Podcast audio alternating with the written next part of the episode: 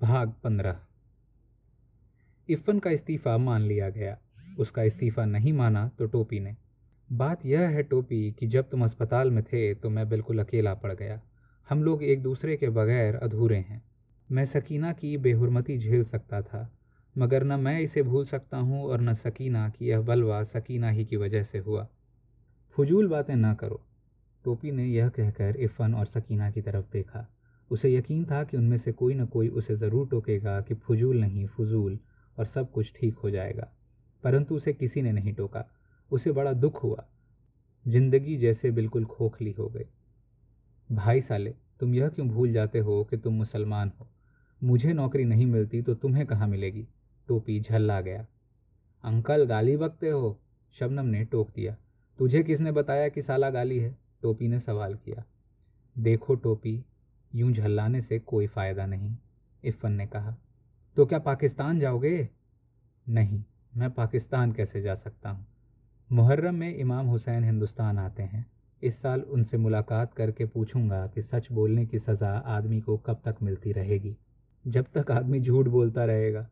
वैसे कल मैं एक इंटरव्यू देने जा रहा हूँ। टोपी ने जवाब दिया। कहाँ? सनातन धर्म डिग्री कॉलेज बहराइच। क्यों जा रहे हो? तुम्हें नौकरी नहीं मिलेगी। सकीना ने कहा, मैं बल्बों का हीरो हूँ, तुमने हिंदी के पेपर तो देखे नहीं, मेरी बड़ी बड़ी तस्वीरें छपी हैं। पिताजी महोदय का खत आया था कि उन्होंने मुझे क्षमा कर दिया है और एक बहुत बड़े घर में मेरे शुभ विवाह की बात चल रही है। मेरे होने वाले फादर इन लॉ ने दिल्ली में मुझे एक बड़ी नौकरी, एक बहुत बड़ी कार, एक छोटी सी कोठी और एक बड़ा सा बैंक बैलेंस देने का वादा भी किया है। झट से शादी कर लो, सकीना ने कहा। अंकल तो भी मैं घूमूँगी तुम्हारी कार में, शबनम ने कहा।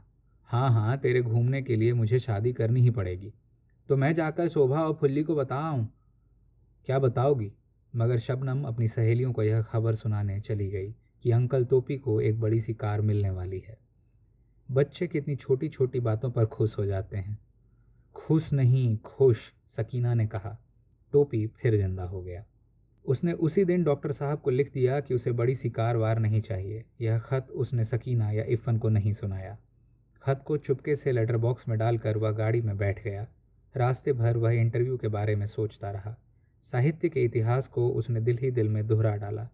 साहित्य की समस्याओं पर उसने फिर से विचार कर डाला और जब वह इंटरव्यू के कमरे में गया तो वह पूरी तरह तैयार भी था और यह भी जानता था कि उसे नौकरी नहीं मिल सकती।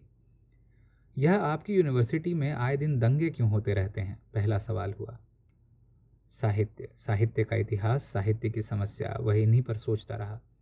इस यूनिवर्सिटी को बंद कर देना चाहिए, एक और एक्सपर्ट बोले। साहित्य की परंपरा, सभ्यता का सिलसिला, इन सब बातों पर वह सोचता रहा। आप रसखान को हिंदू मानते हैं या मुसलमान? सवाल हुआ। मैं तो जायसी को भी हिंदू मानता हूँ, टोपी ने कहा।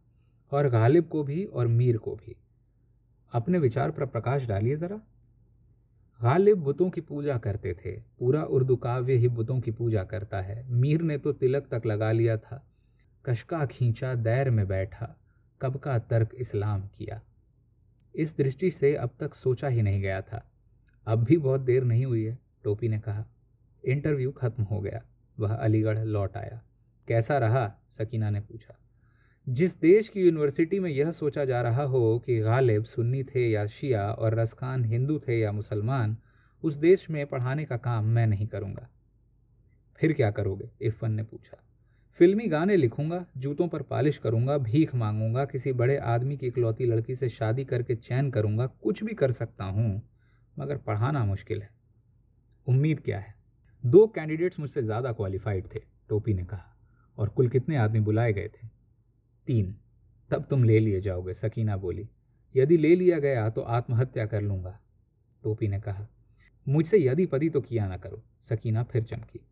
मुझे जम्मू में नौकरी मिल गई है इफ़न ने कहा। काहे की नौकरी? हिस्ट्री पढ़ाने की। के एम मुंशी की हिस्ट्री या खलीक निज़ामी की हिस्ट्री? प्रोफेसर हबीब और डॉक्टर ताराचंद के नाम क्यों नहीं लेते? उनके आगे अब कौन घास डालता है भला? टोपी हंस पड़ा। कब जाने वाले हो? फ़ौरन।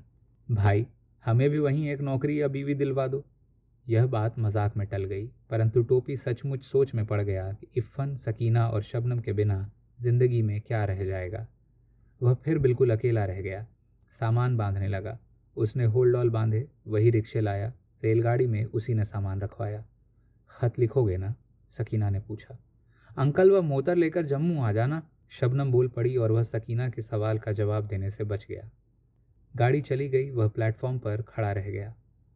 वो जो बेचते थे दवाए दिल, वो दुकान अपनी बढ़ा गए। एक लड़का गुनगुनाता हुआ पास से गुजरा। टोपी ने मुड़कर उसकी तरफ़ देखा, वह लड़का दूसरी तरफ़ देखने लगा। फिर लड़कों का वह गिरोह कह कहे लगाने लगा और कह कहों की आवाज़ टोपी पर कोड़े बरसाने लगी।